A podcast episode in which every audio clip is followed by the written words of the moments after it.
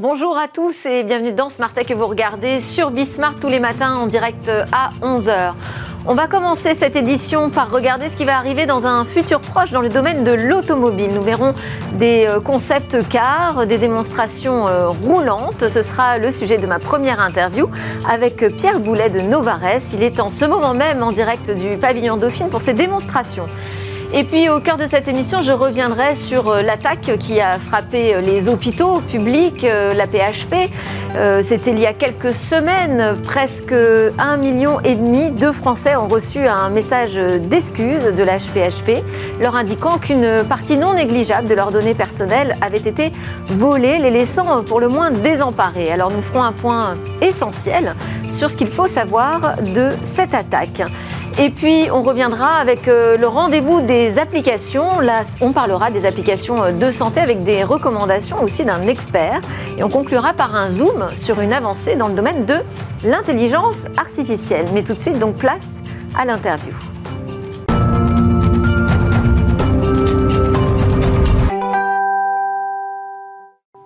Bonjour Pierre Boulet, merci beaucoup d'être euh, avec nous en direct donc, du pavillon Dauphine où vous euh, allez réaliser là dans quelques minutes la présentation euh, de deux prototypes et aussi deux démonstrateurs roulants, donc le futur proche de la voiture. Vous êtes directeur général de Novares, qui est un équipementier qui conçoit, fabrique des composants et des systèmes au service de l'industrie automobile de demain. Vous êtes plus spécialisé dans les techniques d'injection plastique.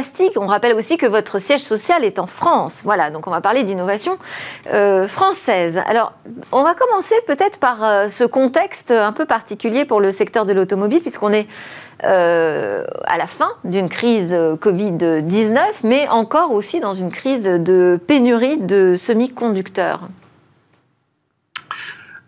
Alors, sur l'aspect de la pénurie, c'est vrai que le Covid euh, décroît en, Europe et dans un grand nombre de pays, mais ce n'est pas la même réalité dans tous les pays du monde. Et une partie euh, des problèmes d'approvisionnement que nous avons aujourd'hui en, Europe, mais aussi aux États-Unis et dans une moindre mesure en Chine, euh, trouve son origine dans la crise Covid des pays de, l'Asie du, Sud-Est. Donc en fait, on n'est pas complètement sorti, et je dirais que pour ce qui est de l'industriel que je suis, on est passé d'une crise Covid à une crise de composants. Donc euh, aujourd'hui, c'est est-ce que, est-ce que ça, différent. Est-ce que, ça représente un frein pour euh, l'innovation, cette, cette période compliquée? Alors non, puisque les, les programmes d'innovation, on a démarré en 2013. Euh, les voitures que l'on voit aujourd'hui ont été démarrées pour certaines en 2017. Donc ce sont des cycles très longs. Donc on a des crises ponctuelles de, confinement et de livraison, mais nous n'avons pas arrêté, modifié nos programmes d'innovation euh, puisque c'est très très long. Il faut déjà 3-4 ans pour les développer. Ensuite, il faut attendre 3-4 ans pour les installer sur les voitures. Alors, on va, rentrer dans le vif du sujet avec euh, à quoi va ressembler cette voiture de demain. Quand on dit demain, on est vraiment dans le futur proche, hein, puisque vous présentez euh, deux Novacar, comme vous les appelez, qui sont au stade abouti. Ça veut dire qu'il y a quoi? Il y a des technologies qui sont vraiment prêtes à être intégrées dans les voitures? Oui, c'est exactement ça. Donc, la première Novacar a été présentée il y a 4 ans, la deuxième il y a 2 ans. Donc c'était à l'époque des prototypes et nous avons poursuivi le travail. Aujourd'hui, elles sont complètement abouties et prêtes à être commercialisées. Donc nous faisons des offres euh, à certains Alors, de nos clients. qu'est-ce qu'on retrouve, euh, qu'est-ce qu'on retrouve dedans là dans ces euh, techno prêtes à l'emploi? Qu'est-ce qui va arriver? Alors, ce qui va arriver, il y a d'abord tout ce qui concerne les motorisations pour le suivi de la réglementation. Donc ça, c'est la partie thermique qui va encore vivre quelques temps. Mais on commence à trouver des technologies qui sont utilisées dans les hybrides et les véhicules électriques. Et on présente nos toutes premières pièces pour le véhicule hydrogène, sur lequel on a commencé à avoir les premiers, les premiers contrats. Ça, c'est la partie motorisation. À l'intérieur du véhicule, c'est tout ce qui concerne euh, l'interface utilisateur et des surfaces plus intuitive, plus touch, plus haptique, euh, un système pour lutter contre le mal des transports, et puis un grand nombre d'innovations de, qui concernent le confort à bord, comme des aérateurs programmables, etc., et des poignées qui sont euh, plus ergonomiques pour l'usage de, certaines fonctions du véhicule. Donc tout ça est présenté à l'intérieur de quatre véhicules, deux en phase terminale de développement et deux qui sont vraiment des prototypes euh, euh, aujourd'hui. Donc on a deux voitures BMW, une Peugeot, une Renault qui ont été modifiés par nos soins, par nos équipes et qui sont présentés à nos clients. Ça commencera cet après-midi, puis après la voiture va faire le tour du monde euh, pour être présentée dans les centres techniques de nos clients. Elle sera en fin, de, en fin octobre. Alors, juste pour, pour, qu'on comprenne bien, parce que là, vous avez tout listé euh, en même temps. Euh, qu'est-ce qui va arriver dès maintenant Qu'est-ce qui est déjà prêt à l'emploi et qui va changer l'expérience de, de, la conduite, finalement, et du conducteur Et qu'est-ce qui est davantage une tendance sur la voiture du futur? Alors, tout ce qui va être euh, implanté maintenant, et on le trouve déjà dans le commerce, on a fait des, par exemple des barres de toit qui sont orientables, parce qu'en fait les barres de toit c'était un empilage de barres, et aujourd'hui on a des barres ergonomiques qui sont euh, équipées sur qui équipent déjà certains véhicules. Ensuite, on a des, des tout un tas d'interfaces euh, utilisateurs, des écrans touch et qui, qui vont pas tarder à arriver sur des voitures, et les premiers aérateurs euh, verront le, jour sur les voitures l'année prochaine. Ce sont des aérateurs de nouveau genre qui sont slim, que l'on voit à peine euh, dans une voiture et qui sont beaucoup plus efficaces et beaucoup plus faciles à, à manœuvrer. Ensuite, pour l'environnement à bord, il y a aussi d'autres innovations qui arrivent. Plus tard, euh, ça sera principalement sur euh, la motorisation que l'on va voir des grosses évolutions. C'est quoi le euh, défi sur, parce que bon, on voit bien le, le, défi environnemental, mais on va vers quoi? Vers la voiture à hydrogène?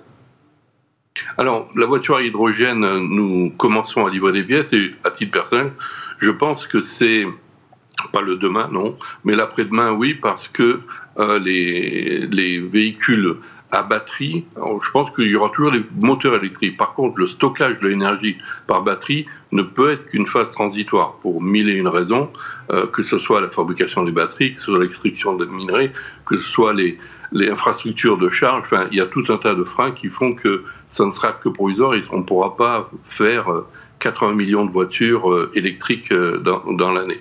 Donc l'hydrogène est appelé à se développer. Il commencera par les camions, par les, les, véhicules utilitaires, mais je pense que c'est la technologie qui verra le, jour, qui remplacera euh, les énergies fossiles.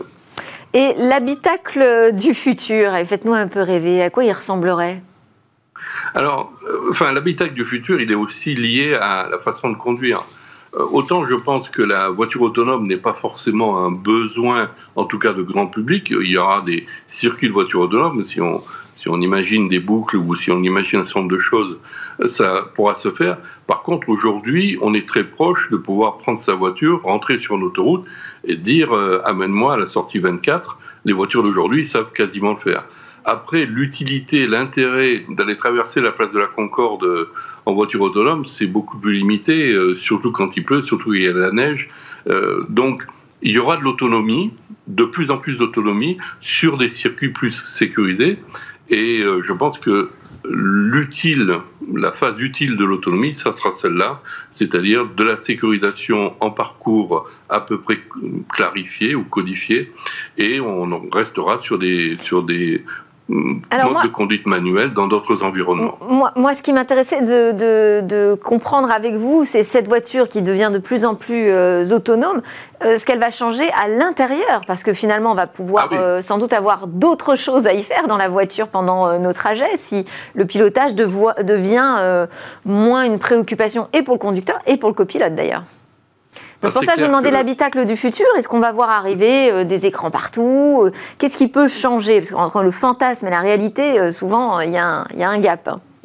Alors, autant il y a certains éléments, certains oui, éléments sur lesquels je pense qu'il y a beaucoup de fantasmes, autant l'entertainment à bord, c'est déjà le cas. Les voitures que nous présentons, elles ont 4 à 6 écrans à l'intérieur de la voiture. Ça veut dire que quand la voiture conduira en autonomie ou même quand ce sera le conducteur qui conduira. Euh, aujourd'hui, il y a de plus en plus d'attention qui est faite euh, pour les autres passagers. Avant, toute la communication était concentrée sur le conducteur et quasiment rien pour les autres. Aujourd'hui, c'est complètement différent. On retrouve des écrans et des commandes pour, pour les autres. Par exemple, euh, des passes arrière, on peut accéder sur son écran au rétroviseur avant d'ouvrir une portière. Et il y a beaucoup plus d'éléments télématiques et infotainment qui sont accessibles aux autres passagers. Et la grande différence, ça sera le, cette, cette connexion de la voiture à son espace, à l'environnement extérieur, et ça sera un salon roulant pour les occupants de la voiture. Et Eh de ben, temps en temps, ça sera pour le conducteur, et puis pas tout le. Et donc, on recevra désormais euh, dans sa voiture. Merci beaucoup, euh, Pierre Boulette, de nous avoir euh, présenté les premières innovations que vous dévoilez aujourd'hui lors de vos Open Labs. Pierre Boulette, je rappelle que vous êtes directeur général de Novares. On enchaîne avec un grand sujet de préoccupation, ce sont les cyberattaques. On va revenir sur ce qu'il faut savoir et comprendre de l'attaque qui a frappé la PHP.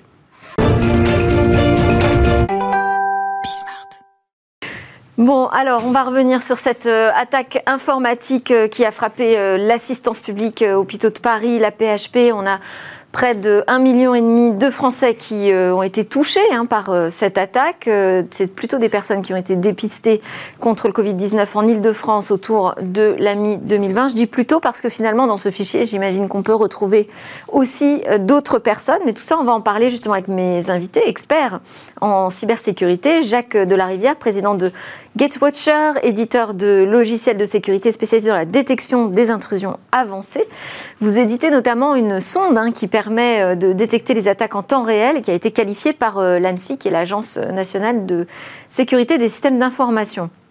Avec nous, autre expert, hein, Guillaume Vassot-Houlière, cofondateur et président de Yes We Hack, qui est une plateforme de bug bounty. Bug bounty, ça veut dire que vous rassemblez euh, beaucoup de chercheurs en sécurité, à peu près 25 000, je crois. Euh, à travers le monde. On les appelle les hackers éthiques et eux, ils vont euh, traquer les vulnérabilités euh, afin de mieux protéger ces réseaux informatiques. Alors, on commence avec qui? Qui veut démarrer sur cette question de ce que l'on sait de cette attaque qui a été menée donc cet été, mais révélée seulement mi-septembre? Peut-être déjà une réaction là-dessus? Est-ce que c'est un délai tout à fait classique et acceptable? De communication après une cyberattaque Alors, Du coup, c'est effectivement euh, bonjour. hein. C'est un, un délai euh, légal. hein. Il y a un délai de communication assez rapide. Alors là, le délai est un peu plus long que le délai légal, Euh, mais maintenant, c'est un délai légal qui est imposé par la CNIL et par le RGPD. Euh, donc, c'est une attaque. Donc le délai légal est de combien Euh, le, le délai légal est, euh, de 48 heures à, à- à partir du moment où euh, la, enfin, la- la victime en, en a euh, connaissance. Et elle doit aussi informer ses- enfin, les personnes qui ont été victimes aussi de la fuite de, de données. Euh, moi, en l'occurrence, par exemple, j'ai reçu un mail euh, de la PHP. Et d'ailleurs, euh, chez Bismart, on est nombreux aussi à en avoir reçu. Ouais. Et euh, donc, qui euh, s'excusent hein, eff- effectivement de, cette fuite de données. euh, alors, comme souvent, ils, disent que c'est pas vraiment de leur faute, mais d'un prestataire qui aurait mal euh, configuré un serveur. La sécurité, c'est avant tout euh, des principes simples, hein, comme pour euh, euh, faire des fondations euh, d'un bâtiment. hein, c'est anticiper, des fondations solides. On, par- on parle souvent de security by design.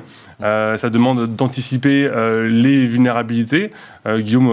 Alors, on va peut-être pas aller aussi vite que ça. Alors déjà, donc, effectivement, on a reçu un mail d'excuses, mais qui laisse, je disais dans le sommaire, un peu désemparé, parce que finalement, bon, on apprend euh, qu'un certain nombre de données ont été euh, subtilisées par euh, des pirates.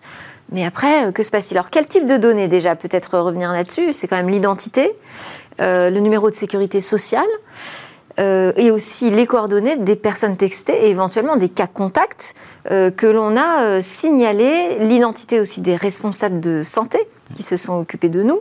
Ça fait quand même beaucoup de données perso, ça.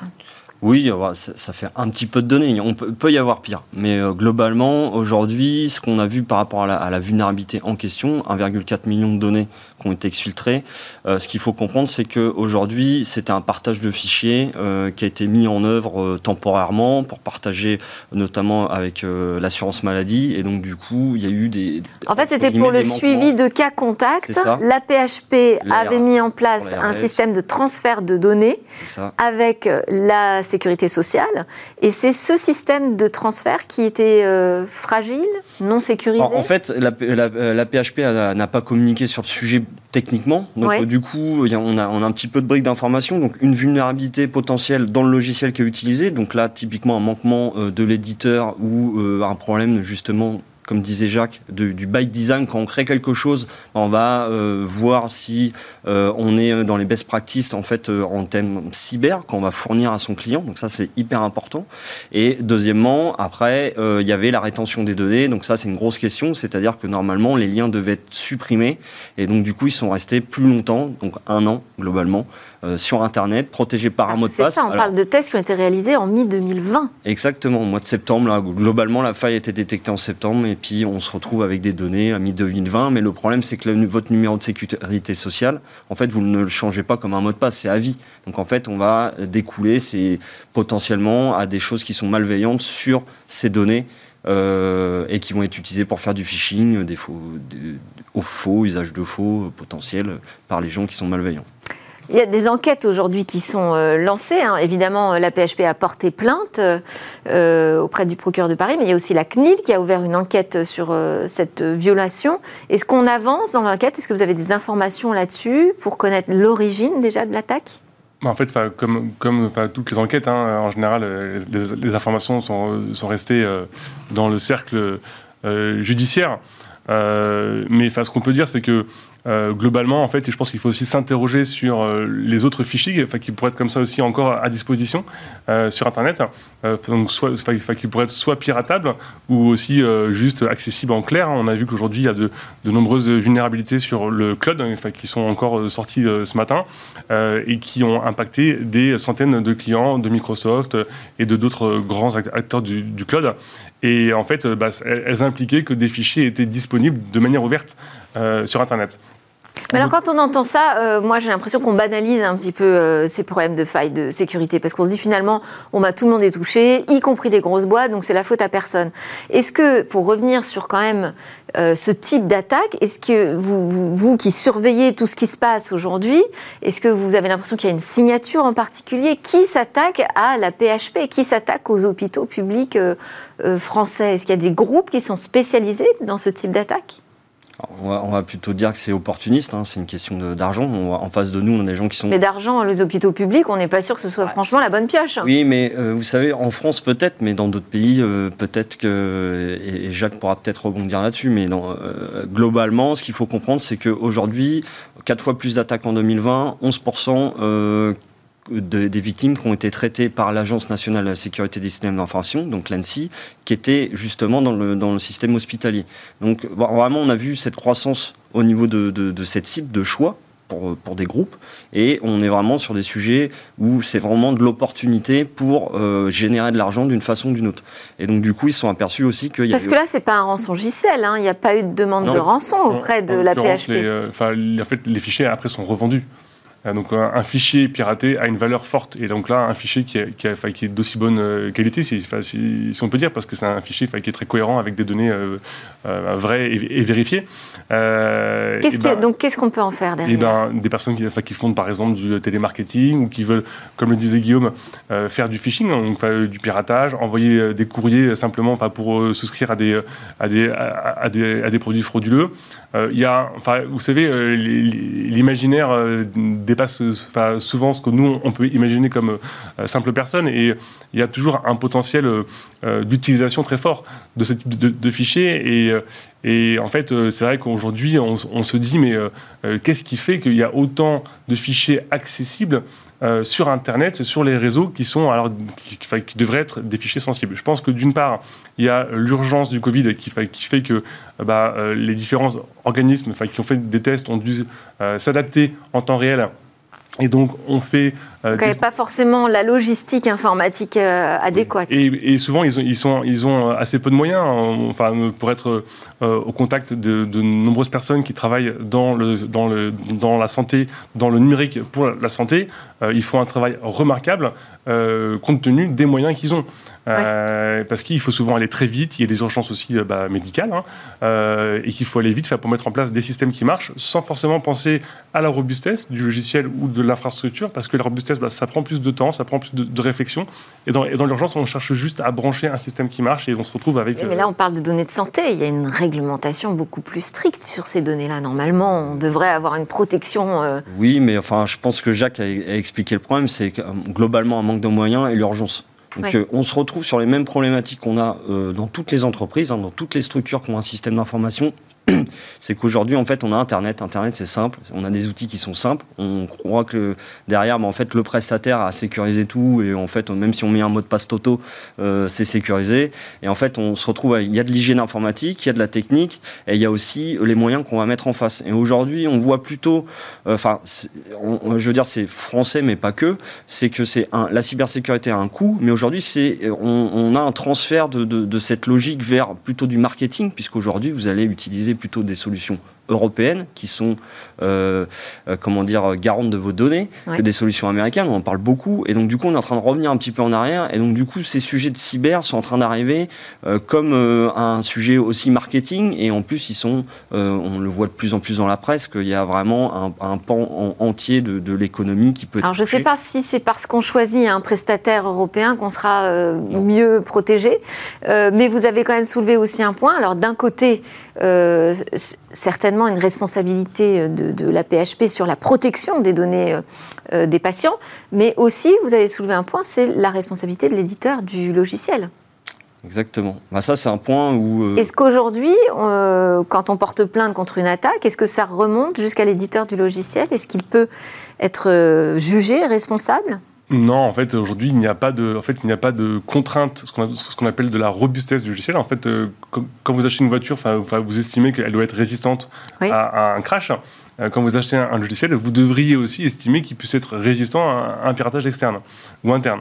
Euh, et en fait, c'est pas encore la norme dans les mentalités et dans les us et coutumes euh, du monde. Mais je sais que l'écosystème se mobilise pour ça, hein, puisqu'il y a des revendications assez fortes en France hein, pour qu'une responsabilité sur les éditeurs soit enfin actée. Et même, enfin, au-delà de ça, depuis la création de l'ANSI en 2009, l'ANSI, donc l'autorité nationale en termes de cybersécurité, milite en fait pour que les logiciels soient robustesse by design euh, par défaut. Euh, et donc elle, a mis en place des, certifications euh, pour justement mettre en avant la qualité de l'écosystème français, de, la même manière que nous, nos logiciels sont certifiés par l'ANSI, des entreprises comme ISWER aussi garantissent que les vulnérabilités sont, stockées aussi de, manière sécurisée. Et ça, c'est, je pense que la, la robustesse globale de l'écosystème numérique, c'est un enjeu très fort pour l'Europe avec de nombreuses certifications qui sont souvent pas imposées par euh, les clients parce qu'elles coûtent plus cher. Euh, donc il faut aussi euh, mettre en avant euh, le besoin de restaurer de la confiance dans le numérique et ça, ce besoin, il passera par de la robustesse. Exactement. Et puis moi, je vais juste rajouter un, point qui me tient à cœur, c'est qu'aujourd'hui, on a facilité la commande publique, donc nos collectivités et un ensemble, tout un pan de, l'économie française qui est aussi garant de, bah, de, nous en tant que citoyens, de nos données, etc. On facilite la commande, mais à côté de ça, on n'impose pas des, contraintes en termes de, de cybersécurité. Donc en fait, un maire il n'a pas spécialement les moyens. À la PHP, il ne se préoccupe pas de, tout, de, la cybersécurité. Ils achètent un logiciel pour son cœur de métier, son besoin de métier. Et aujourd'hui, on facilite cette commande, mais d'un côté, euh, on oublie, euh, bah voilà, ils ne se préoccupent pas. Euh, globalement, ils se considèrent que si c'est si c'est recommandé dans le catalogue de la commande publique, bah du coup. Là, vous voulez, vous faites référence à quoi? Au, À l'annuaire qui est mis en place place? Par exemple, tous les logiciels qui sont fournis, l'UGAP, qui facilitent la commande publique, aujourd'hui, euh, il n'y a aucune contrainte en termes de cybersécurité. Donc n'importe quel éditeur, une fois qu'il est référencé, peut vendre à toutes nos collectivités. Chaque collectivité euh, prend sa responsabilité en termes de cybersécurité une fois qu'il a installé, mais sauf qu'on va démultiplier les coûts. Parce qu'au final, chaque collectivité devrait euh, faire tester euh, euh, par Yesouiac ou surveiller par, par, par l'entreprise de Jacques euh, ces systèmes. Alors que si on faisait un tronc commun, bah, ça nous coûterait moins cher et en même temps, on aurait des bonnes bases. Et ça, c'est important. On voit le, chantier hein, pour les collectivités, les entreprises. maintenant, pour le citoyen, alors. Qu'est-ce que vous recommandez? Si on a reçu cet email nous indiquant qu'effectivement une partie non négligeable de nos données ont été subtilisées, qu'est-ce qu'il faut faire? Il faut, en fait, il faut simplement être prudent. Être prudent des, euh, des sollicitations Être prudent vis-à-vis de quoi? Bah, de, personnes qui peuvent les, les, les solliciter de manière inhabituelle. Euh, des appels euh, bah, qui sont nouveaux dans leur, dans leur écosystème de, leur téléphone. Hein, des, des, courriers aussi qu'ils n'ont pas l'habitude de, recevoir. par exemple, aujourd'hui en France, quand vous créez une entreprise, vous recevez plein de faux courriers qui, vous, qui vous incitent à souscrire à des annuaires européens de référencement en fait, qui paraissent légaux et obligatoires, en fait, qui sont juste des des, des, des, souscriptions euh, optionnelles. Et bah, c'est un peu pareil. Ces gens-là, ils vont, ils vont être soumis sûrement à, un peu plus de stress externe. Euh, donc bah, ils pourraient, on peut imaginer qu'ils reçoivent un mail leur disant voilà, on connaît votre numéro de sécurité sociale, donc on est la sécurité sociale, hein, euh, vous pouvez nous croire, euh, et on vous demande de rentrer votre numéro de carte bancaire pour effectuer une transaction, pour avoir un remboursement, pour être dédommagé ou je ne sais quoi. L'objectif au final, c'est quand même d'aller voler de l'argent. C'est ça. En, fait, en fait, il faut, dans le numérique en général, il faut toujours se dire est-ce que si, est-ce que si la chose qu'on me demande sur mon téléphone, on me l'a demandé dans le réel, dans la rue, je la ferai. Euh, avec un, inconnu. Et si, si, la réponse est non, eh ben, il ne faut, faut, pas le faire. Et souvent, on a tendance, bah, parce que c'est nouveau et que c'est numérique et que c'est immédiat, à faire, à, faire des choses qu'on ne ferait pas naturellement avec un inconnu. Avec un inconnu, mais là en plus, ça peut être davantage piégeux, puisque à partir des données qui sont déjà euh, entre les mains des pirates, ils peuvent se faire passer pour un organisme euh, qui nous semble bah, de confiance. Justement, c'est le risque, parce que du coup, ils vont euh, vous mettre en confiance. Et en plus de ça, aujourd'hui, on, on est en, pandémie, on a le Covid, etc. Donc, on va en plus cet effet de stress. Et en plus, ça, on est vraiment dans le cœur, euh, dans le cœur, c'est-à-dire santé. et donc, du coup, il peut vraiment. Enfin, là, on a tout ce qu'il faut, la bonne recette pour justement créer des, tout un tas de scénarios malveillants. Et le, pire, c'est vraiment fraude au niveau de, de son identité, parce qu'on on peut le coupler parfaitement avec d'autres données qu'on aura récupérées sur d'autres bases qui ont été euh, exfiltrées euh, durant l'année ou durant ces deux dernières années. Là, on a de la donnée qui est assez fraîche. Donc, du coup, les numéros de sécurité sociale, couplés avec d'autres choses, peuvent être intéressants. Donc il faut euh, attentif, l'hygiène informatique et pas euh, l'internet c'est simple, mais ça reste un, sujet qui est compliqué et qui touche chaque. Il faut être parano. Alors la, préfecture de police a mis en ligne un formulaire de, plainte justement pour les personnes qui seraient victimes.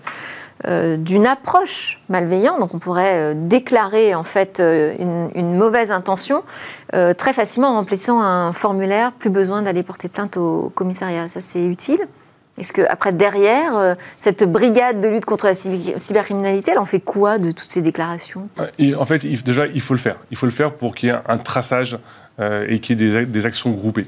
Euh, parce que, vous savez, les pirates sont souvent pas très malins et ils laissent toujours des traces. Et donc, avec le volume de, personnes qui se font euh, qui, qui, subissent du phishing par exemple, euh, la police peut remonter des traces, par exemple par des, téléphones utilisés pour envoyer des SMS. Et donc il faut vraiment, je pense, matérialiser l'acte l'acte malveillant par une plainte. Euh, ça, c'est déjà. Donc ça vaut la peine de jouer le jeu. Oui, il faut jouer le jeu et ça montre, enfin, ça permet aussi au pouvoir public de mesurer l'ampleur des moyens nécessaires à mettre en face de ce risque de piratage et de malveillance numérique. De toute façon, la cybersécurité, c'est un sport collectif, il hein, faut le voir comme ça. On a besoin de tout le monde et chacun est acteur de la sécurité de son entreprise, de, lui en tant que personne, et, de sa famille, et de notre usage au final. Hein. Qu'est-ce qu'on sait du mode opératoire sur cette attaque euh, qui a visé euh, la PHP Est-ce que c'est un mode opératoire classique, simple? Honnêtement, les détails ont assez peu filtré. Euh, ce qu'on sait, c'est que euh, dans ce genre de, piratage, c'est soit juste une erreur de, configuration, c'est-à-dire que le logiciel était déjà en accès libre, avec les, fichiers qui étaient en, accès, et une personne les a trouvés et une autre encore, et donc une deuxième par exemple, les a, la, déclaré aux, autorités. Euh, mais c'est souvent uniquement ça en fait. Enfin, c'est souvent des, erreurs de juste de configuration, de dire si un serveur, un, serveur de, fichiers est accessible ou non de, l'extérieur. Et ça en fait, il, faut, le dire. C'est ce que c'est ce qu'on pourrait appeler. Alors ils l'ont déclaré comme euh, une faille récente dans l'outil euh, numérique. c'est ça une faille récente, c'est quelque chose qui n'est pas protégé. Ce qui est, important, c'est à prendre avec des pincettes. Comme le disait Jacques, souvent vu euh, on est à l'ère du cloud, donc en fait, on va avoir tendance à partager nos fichiers et se dire, bah, en fait, le fournisseur, c'est lui qui sécurise et c'est sécurisé par défaut. Sauf que c'est pas vrai. Euh, on se défausse. Euh, donc, du coup, il y, a deux sujets. Là, on a un sujet où c'est un partage de fichiers entre des entités qui étaient protégées par un mot de passe. Donc là, aujourd'hui, la question, c'est est-ce que le mot de passe était Toto ou, ou est-ce que c'était un mot de passe robuste? Ça, on ne sait pas. Et après, comme on ne sait rien de cette attaque. Toto, c'est pas le plus fréquent, je crois que c'est un 2, 3, 4. oui, un 2, 3, 4. ou, euh, enfin, bon, il y a plein. C'est un exemple assez simple. Ou sinon, en fait, vous allez avoir des vulnérabilités de type 0D, on appelle ça, en fait. Donc, c'est des vulnérabilités qui ne sont pas connues en fait, qui sont des vulnérabilités que nous, on va, euh, par exemple chez Yasuyak, on est là pour trouver les failles et les permettre aux éditeurs de les corriger à nos, à nos clients.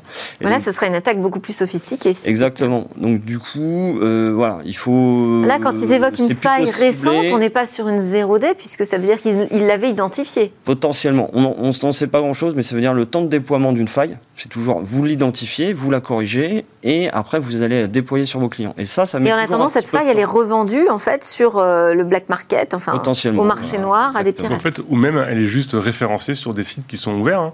c'est-à-dire qu'il y a des sites qui référencent les failles euh, parce qu'elles sont censées avoir été corrigées, euh, des sites qui sont euh, accessibles aujourd'hui de manière très ouverte. Et, en fait, au-delà de ça, effectivement, ça pouvait être une faille de 0D, donc une faille assez, assez spécifique, mais juste une faille ancienne qui n'avait pas, été corrigée. Donc, et, et, et c'est un sujet qui a été globalement amené par euh, le plan cyber euh, donc, euh, du, du président euh, en février dernier. Alors oui, bah ça, on va avoir besoin de moyens. Ce- c'est effectivement les conséquences sont très importantes et pour les citoyens, Mm. mais aussi pour bah, toute l'économie française. Il va falloir apprendre à mieux se protéger. Merci beaucoup, Guillaume Vassoulière, président de Yes We Hack, et Jacques Delarivière, président de Gatewatcher, pour vos éclairages sur cette cyberattaque. Juste après la pause, c'est le rendez-vous des On continue avec euh, le thème de la santé.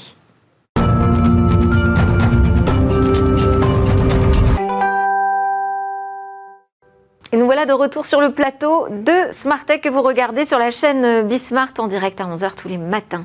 Alors dans cette deuxième partie de l'édition, on va partir à la découverte de la naissance d'une intelligence artificielle qui est capable de coder.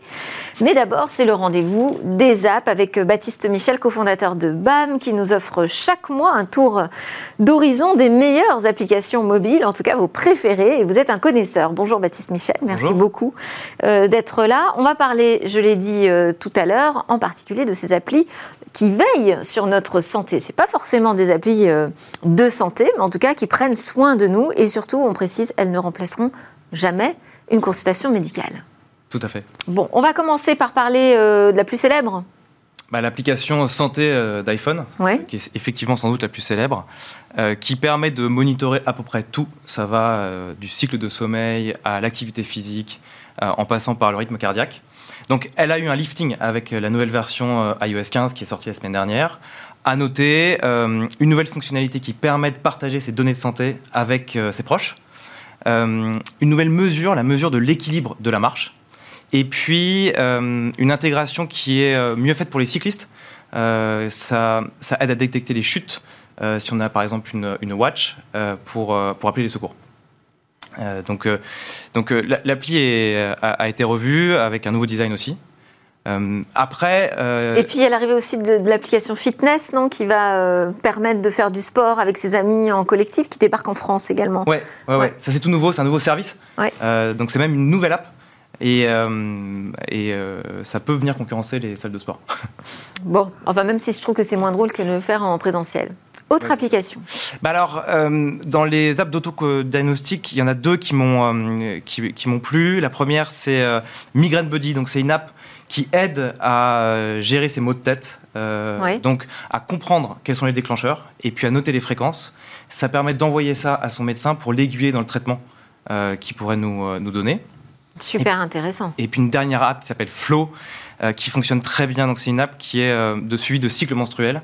Et ça fonctionne bien parce que les médecins la recommandent beaucoup euh, aux patientes. Euh, Il y a une fonctionnalité euh, basée sur de la, du machine learning qui permet de, de prédire des, des cycles adaptés. Donc beaucoup basé sur la fertilité. Et puis il y a une communauté avec un forum de discussion pour, pour s'entraider, pour discuter. Très bien. Alors, euh, autre application euh, intéressante, c'est quand euh, justement on a besoin de consulter à distance un professionnel de santé. Hum. Alors on connaît Bon, là aussi, il y en a une, voilà, que tout le monde connaît. Ouais, on connaît tous Doctolib. Il y en a une autre qui est super qui s'appelle Care, qui est vraiment basée sur la téléconsultation. Oui. Donc on peut trouver un médecin en 5 minutes ou prévoir des rendez-vous. Il y a tout type de médecin. Ça fonctionne 7 jours sur 7. Euh, dans la même veine, il y a Livy. Oui. Donc c'est vraiment deux apps qui fonctionnaient très bien et qui, avec le Covid, ont vraiment explosé. Euh, dans la même veine, cette fois-ci plutôt pour les parents, euh, il y a Biloba, euh, qui est une app moins connue, mais qui permet en fait de trouver des consultations de pédiatrie Donc ça fonctionne sur un principe d'abonnement. Une fois qu'on est abonné, on peut consulter un pédiatre à peu près autant qu'on veut, à tout moment et quand on est stressé. pour son enfant, comme moi par exemple. C'est super pratique. Bon, il y a aussi des apps qui peuvent sauver des vies, vraiment Est-ce que vous avez l'application Croix-Rouge? Il va, il va, falloir que je la charge, je crois. Elle est super, parce qu'en que en fait, c'est l'application qui, euh, bah, qui explique comment, euh, qui va nous former en fait aux gestes qui peuvent sauver la vie, quelle que soit la situation dans laquelle on peut se trouver, noyade, euh, catastrophe naturelle. Donc, ne serait-ce que pour apprendre à, mettre quelqu'un en position latérale de sécurité, ça vaut le coup de l'avoir dans son téléphone. Bon, indispensable, ok. Euh, alors après, il y a tous les petits tracas du quotidien. Voilà, chacun a ses petites euh, pathologies, euh, pas forcément graves, mais qu'on aime bien pouvoir suivre. Non, mais par exemple pour les addictions, tabac.io, ça fonctionne très bien.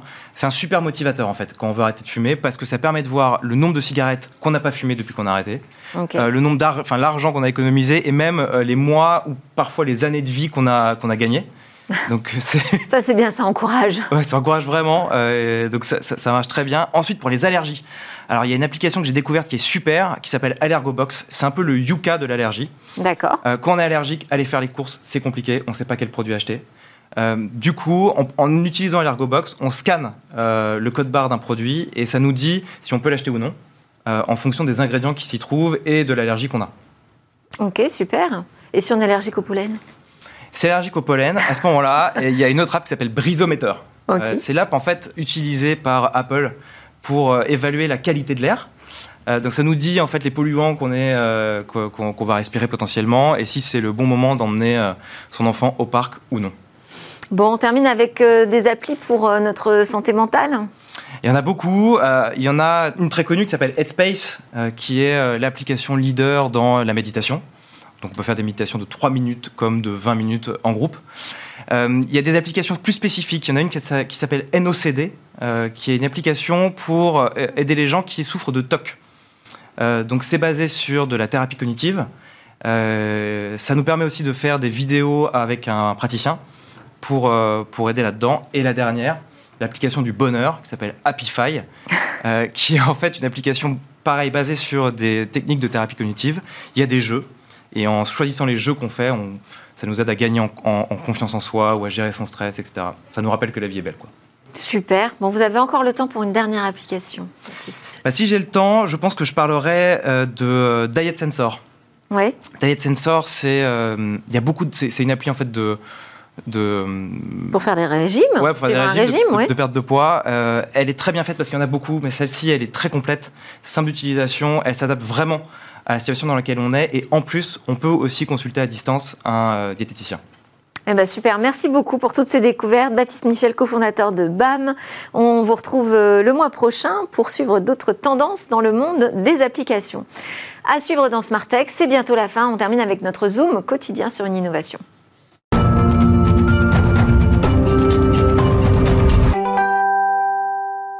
Bonjour Cécilia, Cécilia Sévry. Aujourd'hui, vous allez nous présenter. Euh, bah, on va parler d'intelligence artificielle. Bah oui, on va parler d'intelligence artificielle et de l'entreprise OpenIA, une entreprise spécialisée en intelligence artificielle, entreprise qu'on connaît bien euh, dans Smart Tech puisqu'on en parle souvent sur ce plateau pour parler des différentes applications que permettent euh, ces technologies et notamment l'IA GPT-3 précisément. On va y revenir un petit peu plus tard. Que Jean-Paul Smith dans le monde du libre nous avait expliqué par le menu. Exactement. Et alors aujourd'hui, bah, une nouvelle IA fait parler d'elle. On le lisait encore hier dans les échos. Et si on en parle de plus en plus, eh bien, euh, c'est parce que ces applications pourraient révolutionner jusqu'à la transition digitale même des entreprises. Cette innovation, c'est un peu le Graal. C'est un code qui s'écrit tout seul. Enfin, précisément, c'est l'intelligence artificielle et l'API Codex qui vont pouvoir euh, coder.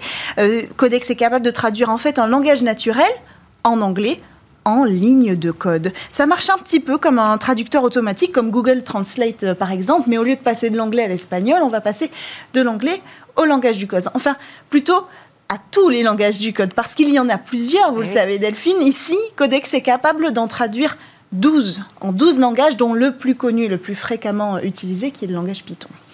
Et alors, comment a été mise au point cette, euh, cette techno? Mais c'est un descendant de GPT-3. C'est pour ça qu'on en parlait tout à l'heure en introduction. Cette intelligence artificielle de langage créée donc par OpenIA pour faire à peu près la même chose, mais sans la partie codage. Enfin, elle avait commencé, mais elle n'a pas développé cette, euh, cette partie-là.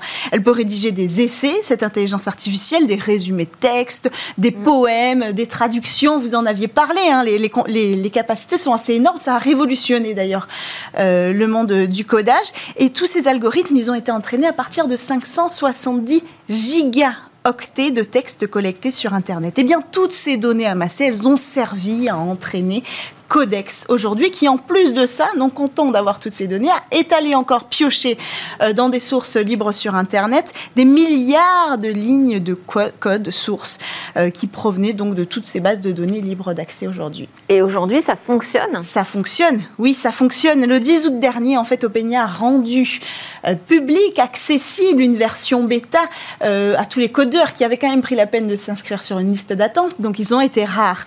Mais satisfaits, on a pu voir énormément de youtubeurs faire des tests, on a vu que ça marchait véritablement. D'ailleurs, un jeu, Space Invader, a été complètement créé par Codex.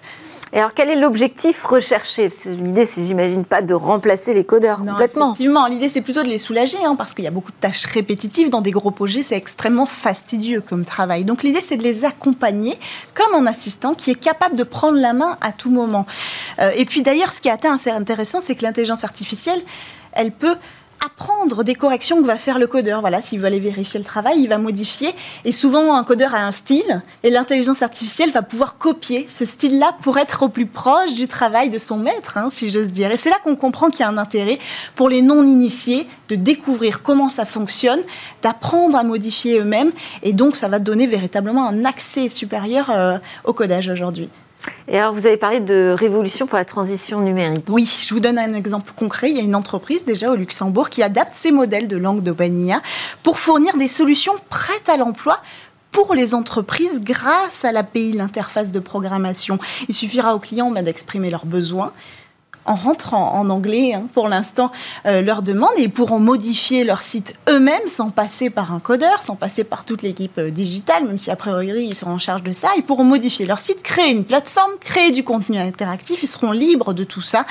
Et bien sûr, Codex pour l'instant c'est une version euh, bêta, donc gratuite, mais à la suite elle va devenir payante. Alors il faut se dépêcher de la tester. Bon, bah dépêchons-nous. Merci beaucoup. Merci Cécilia Sévry. Merci à tous de nous avoir suivis. C'était euh, Smart Tech, votre émission quotidienne sur l'innovation et les mondes numériques. On se retrouve demain pour de nouvelles discussions sur la tech.